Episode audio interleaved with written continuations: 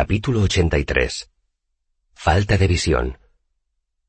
Y encerraron a Taborlin bajo tierra, dijo Marten. Lo dejaron allí sin nada más que la ropa que llevaba puesta y un cabo de vela que ardía con luz parpadeante para combatir la oscuridad. La intención del rey hechicero era dejar a Taborlin encerrado hasta que el hambre y la sed debilitaran su fuerza de voluntad. Skifus, Sabía que si Taborlin juraba ayudarlo, el mago cumpliría su promesa, porque Taborlin jamás faltaba a su palabra. Lo peor era que Skifus le había quitado a Taborlin el bastón y la espada, y sin ellos su poder estaba muy mermado. Hasta le había quitado la capa de ningún color, pero Tabor... pero...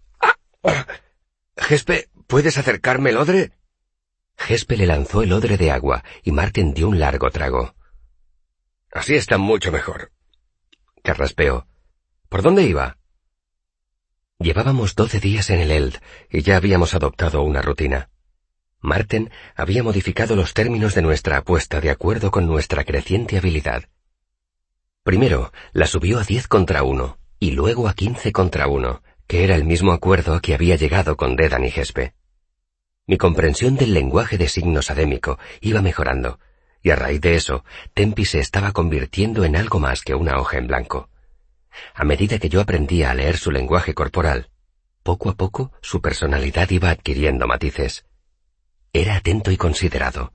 Dedan la irritaba, le encantaban las bromas, aunque muchas de las mías no le hacían ni pizca de gracia, y las que intentaba hacer él no tenían ningún sentido una vez traducidas. Eso no significaba que nuestra relación fuera perfecta. Yo seguía ofendiendo a Tempi de cuando en cuando con meteduras de pata e incorrecciones sociales que no entendía ni siquiera a posteriori. Todos los días imitaba su extraña danza, y todos los días él me ignoraba deliberadamente.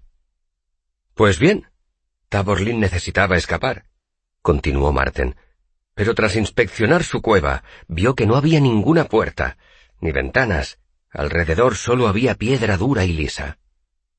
Pero Taborlin el Grande conocía el nombre de todas las cosas, y todas las cosas estaban a sus órdenes. Le dijo a la piedra, Rómpete. Y la piedra se rompió. La pared se partió como una hoja de papel, y por esa brecha Taborlin vio el cielo y respiró el dulce aire primaveral. Taborlin salió de la cueva, entró en el castillo y llegó ante las puertas del salón real. Las puertas estaban cerradas pero Taborlin dijo, Arded. Y estallaron en llamas y pronto quedaron reducidas a finas cenizas grises. Taborlin entró en el salón y vio al rey Esquifus allí sentado con cincuenta guardias. El rey ordenó, ¡Apresadlo! Pero los guardias acababan de ver cómo las puertas quedaban reducidas a cenizas, Así que avanzaron hacia él, pero ninguno de ellos se le acercó demasiado. No sé si me explico. El rey Esquifus gritó ¡Cobardes! Combatiré a Taborlin mediante brujería y lo venceré. Él también le tenía miedo a Taborlin, pero lo disimulaba muy bien. Además, Esquifus tenía su bastón y Taborlin en cambio no. Entonces Taborlin dijo si tan valiente eres, devuélveme mi bastón antes de batirnos en duelo. Por descontado, replicó Esquifus, aunque en realidad no pensaba devolvérselo. Está ahí, en ese arcón. Marten nos miró a todos con aire cómplice. Veréis, Skifus sabía que el arcón estaba cerrado y que sólo había una llave, y esa llave la tenía él en el bolsillo. Taborlin fue hacia el arcón, pero lo encontró cerrado. Entonces Esquifu se echó a reír, y algunos de sus guardias lo imitaron. Eso enfureció a Taborlin, y antes de que nadie pudiera hacer nada, golpeó la tapa del arcón con una mano y gritó ¡Edro! El arcón se abrió. Taborlin cogió su capa de ningún color y se envolvió con ella. Marten volvió a carraspear. Perdonadme, dijo, e hizo una pausa para dar otro largo trago. ¿De qué color crees que era la capa de Taborlin? le preguntó Gespe a Dedan. Dedan arrugó un poco la frente. ¿Qué quieres decir? No era de ningún color, como cuenta la historia. La boca de Gespe formó una fina línea. Eso ya lo sé, replicó, pero cuando te la imaginas, ¿cómo la ves? Debes de imaginártela de alguna manera, ¿no? Dedan se quedó pensando un momento. Siempre me la he imaginado brillante, dijo, como los adoquines frente a un taller de sebo después de una fuerte lluvia. Yo siempre me la he imaginado de un gris sucio, repuso Gespe, como desteñida después de tanto tiempo en el camino. Sí, puede ser, dijo Dedan, y vi que el rostro de Gespe volvía a relajarse. Blanca, aportó Tempi. Yo la pienso blanca. Ningún color. Yo siempre me la he imaginado de color azul cielo, admitió Marten encogiéndose de hombros. Ya sé que no tiene sentido, pero yo me la imagino así. Todos me miraron. A veces me la imagino como una colcha de retales, dije, hecha de retazos de diferentes colores, pero por lo general me la imagino oscura, como si en realidad fuera de algún color, pero demasiado oscuro para que distingamos cuál. Cuando era pequeño, las historias de Taborlin me dejaban boquiabierto y maravillado. Ahora que ya sabía la verdad sobre la magia, las disfrutaba de otra manera, con una mezcla de nostalgia y diversión. Pero para mí, la capa de ningún color de Taborlin tenía un significado especial. Su bastón contenía gran parte de su poder. Su espada era mortífera. Su llave, su moneda y su vela eran herramientas valiosas. Pero la capa significaba mucho para Taborlin. Era un disfraz cuando lo necesitaba. Lo ayudaba a esconderse cuando estaba en apuros. Lo protegía de la lluvia, de las flechas, del fuego. Podía esconder cosas en ella, y tenía muchos bolsillos llenos de objetos maravillosos. Un cuchillo, un juguete para un niño, una flor para una dama. Cualquier cosa que Taborlin necesitara la encontraba en su capa de ningún color. Esas historias fueron lo que hizo que le suplicara a mi madre que me hiciera mi primera capa cuando era pequeño. Me ceñí la capa, la capa fea, gastada y desteñida que me había cambiado el calderero. En una de nuestras excursiones a Crosson para comprar provisiones, había comprado un poco de tela y le había cosido unos cuantos bolsillos en la parte interior. Sin embargo, seguía siendo una birria comparada con mi elegante capa granate o con la preciosa capa verde y negra que me había regalado Fela. Marten volvió a carraspear y reanudó su relato. Taborlin golpeó el arcón con una mano y gritó Edro. La tapa del arcón se abrió y Taborlin cogió su capa de ningún color y su bastón. Invocó unos violentos rayos y mató a veinte guardias. Entonces invocó una cortina de llamas y mató a otros veinte. Los que quedaban soltaron sus espadas y suplicaron clemencia. Entonces Taborlin sacó el resto de sus cosas del arcón. Cogió su llave y su moneda y se las guardó. Por último, sacó su espada de cobre, Scarsin, y se la puso en el cin... ¿Pero qué dices? Lo interrumpió Dedan riendo. No seas pendejo. La espada de Taborlin no era de cobre. Cállate, Eden. le espetó Marten, molesto por la interrupción. Claro que era de cobre. Cállate tú, replicó Dedan. ¿Dónde se ha visto una espada de cobre? El cobre no se puede afilar. Sería como intentar matar a alguien con un penique grande. Eso le hizo gracia a Gespe. Debía de ser una espada de plata, ¿no te parece, Marten? Era una espada de cobre, insistió Marten. Quizá nos esté hablando de los inicios de su carrera, le dijo Dedan a Gespe en un susurro audible, cuando Taborlin solo podía permitirse una espada de cobre. Marten les lanzó a ambos una mirada furiosa.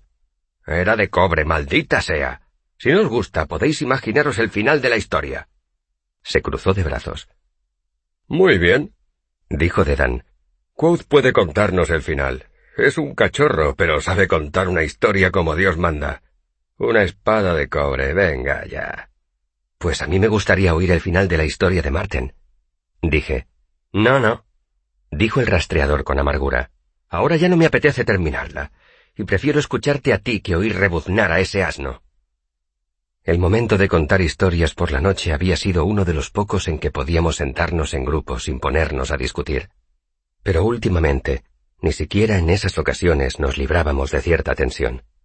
Es más, los otros empezaban a depender de mí para la diversión nocturna. Con la esperanza de corregir esa tendencia, me pensé muy bien qué historia iba a contarles esa noche. Érase una vez un niño que nació en una pequeña aldea. Era perfecto, o eso creía su madre, pero el niño poseía una peculiaridad. Tenía un tornillo de oro en el ombligo, del que sólo asomaba la cabeza. Su madre se alegró mucho de que el niño tuviera todos los dedos de las manos y los pies, pero cuando creció, el niño se dio cuenta de que no todo el mundo tenía tornillos en el ombligo, y mucho menos de oro. Preguntó a su madre para qué servía, pero ella no lo sabía. Luego se lo preguntó a su padre, pero su padre no lo sabía. Se lo preguntó a sus abuelos, pero ellos tampoco lo sabían. El niño se resignó, pero al cabo de un tiempo volvió a inquietarle aquel misterio. Al final, cuando fue lo bastante mayor, preparó su atillo y se marchó de la aldea con la esperanza de encontrar a alguien que supiera darle una respuesta fue de un lugar a otro preguntando a todos los que aseguraran saber algo sobre cualquier cosa. Preguntó a comadronas y fisiólogos, pero no tenían ni idea. El chico preguntó a arcanistas, caldereros y ancianos ermitaños que vivían en el bosque, pero nadie había visto nunca nada parecido. Fue a preguntar a los mercaderes de Áldimos, pensando que nadie entendía de oro tanto como ellos, pero los mercaderes de Áldimos no lo sabían. Fue a preguntar a los arcanistas de la universidad, pensando que nadie entendía de tornillos y su funcionamiento tanto como ellos. Pero los arcanistas no lo sabían. El chico siguió por el camino hasta la sierra de Borrasca y fue a preguntar a las hechiceras del tal, pero ninguna supo darle una respuesta. Fue a ver al rey de Vint, el rey más rico del mundo, pero el rey no lo sabía. Fue a ver al emperador de Atur, pero el emperador, pese a todo su poder, no lo sabía. Fue a cada uno de los pequeños reinos uno por uno, pero nadie supo darle ninguna explicación. Por último, el chico fue a ver al gran rey de Modeg, el más sabio de todos los reyes del mundo. El gran rey examinó minuciosamente la cabeza del tornillo de oro que asomaba del ombligo del chico. Entonces el gran rey hizo una seña y su senescal le llevó una almohada de seda dorada. Sobre esa almohada había una caja de oro. El gran rey cogió una llave de oro que llevaba colgada del cuello, abrió la caja y dentro había un destornillador de oro. El gran rey cogió el destornillador y pidió al chico que se acercara. Temblando de emoción, el chico obedeció. Entonces el gran rey cogió el destornillador de oro y se lo puso al chico en el ombligo. Hice una pausa para beber un largo trago de agua. Notaba que tenía mi pequeño público totalmente embelesado. Entonces el gran rey hizo girar con cuidado el tornillo de oro. Una vez. Nada. Dos veces. Nada. Cuando le dio la tercera vuelta, al chico se le cayó el trasero. Todos se quedaron mirándome en silencio, atónitos. ¿Qué? preguntó Gespe incrédula. Se le cayó el trasero. Repetí con gesto imperturbable. Hubo otro largo silencio. Todos me miraban. Se partió un tronco de la hoguera y una brasa salió despedida hacia arriba. ¿Y qué pasó? preguntó por fin Gespe. Nada, ya está. Acaba así. ¿Qué? volvió a decir más alto. ¿Qué clase de historia es esa? Iba a contestar cuando Tempi rompió a reír, y siguió riendo con unas sonoras y violentas carcajadas que lo dejaron sin aliento. Entonces yo también me eché a reír, en parte porque Tempi me contagiaba su risa, y en parte porque siempre la había considerado una historia extraña pero divertida. Gespi adoptó una expresión peligrosa, como si temiera estar siendo el blanco de las bromas. No lo entiendo, dijo Dedan. ¿Por qué? No terminó la frase. ¿Volvieron a ponerle el trasero al chico? preguntó Gespe. Eso no lo cuenta la historia, dije encogiendo los hombros. Dedan gesticuló enérgicamente con expresión de frustración. ¿Qué sentido tiene? Yo creía que solo contábamos historias, dije con cara de inocente. Historias con un mínimo de coherencia, dijo Dedan fulminándome con la mirada. Historias con final, no historias en las que a un chico... sacudió la cabeza. Esto es ridículo. Me voy a dormir. Se fue a prepararse la cama. Gespe se levantó y se marchó también en otra dirección.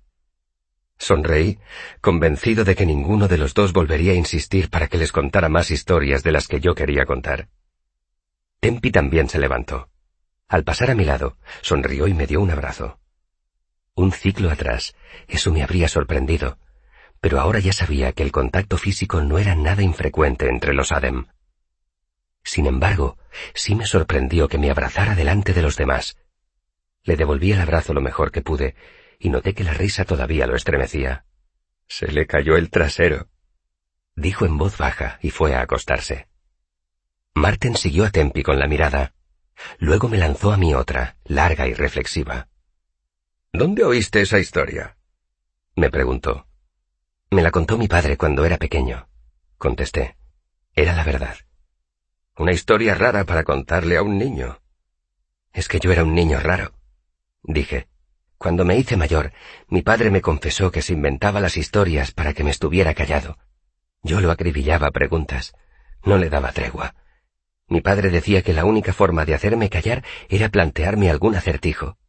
Pero yo siempre encontraba la solución y mi padre se quedó sin acertijos. Me encogí de hombros y empecé a prepararme la cama. Así que mi padre se inventaba historias que parecían acertijos y me preguntaba si entendía lo que significaban. Sonreí con nostalgia. Recuerdo que me pasé días y días pensando en aquel chico con el tornillo en el ombligo, tratando de averiguar qué sentido tenía la historia. Hacerle eso a un niño es una crueldad, dijo Marten frunciendo el entrecejo. ¿Qué quieres decir? pregunté sorprendido. Engañarte para conseguir un poco de paz y tranquilidad. Eso está feo. Me quedé descolocado. Mi padre no lo hacía con mala intención. A mí me gustaba. Así tenía algo en qué pensar. Pero era absurdo. Era imposible. Absurdo, ¿no? Objeté. Las preguntas que no podemos contestar son las que más nos enseñan. Nos enseñan a pensar. Si le das a alguien una respuesta, lo único que obtiene es cierta información. Pero si le das una pregunta, él buscará sus propias respuestas. Extendí mi manta en el suelo y doblé la raída capa del calderero para envolverme en ella. Así, cuando encuentre las respuestas, las valorará más. Cuanto más difícil es la pregunta, más difícil la búsqueda. Cuanto más difícil es la búsqueda, más aprendemos. Una pregunta imposible. Me interrumpí.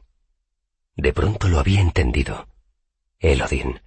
Aquello era lo que había estado haciendo Elodin. Lo único que había hecho en su clase. Los juegos, las pistas, los acertijos crípticos. Todos eran a su manera preguntas. Marten sacudió la cabeza y se marchó, pero yo estaba absorto en mis pensamientos y apenas me di cuenta. Yo quería respuestas, y pese a lo que creía, Elodin había estado intentando dármelas. Lo que yo había interpretado como un secretismo malicioso por su parte, era en realidad una incitación persistente a la búsqueda de la verdad. Me quedé allí sentado, callado y anonadado ante la astucia de su método, ante mi falta de comprensión, mi falta de visión.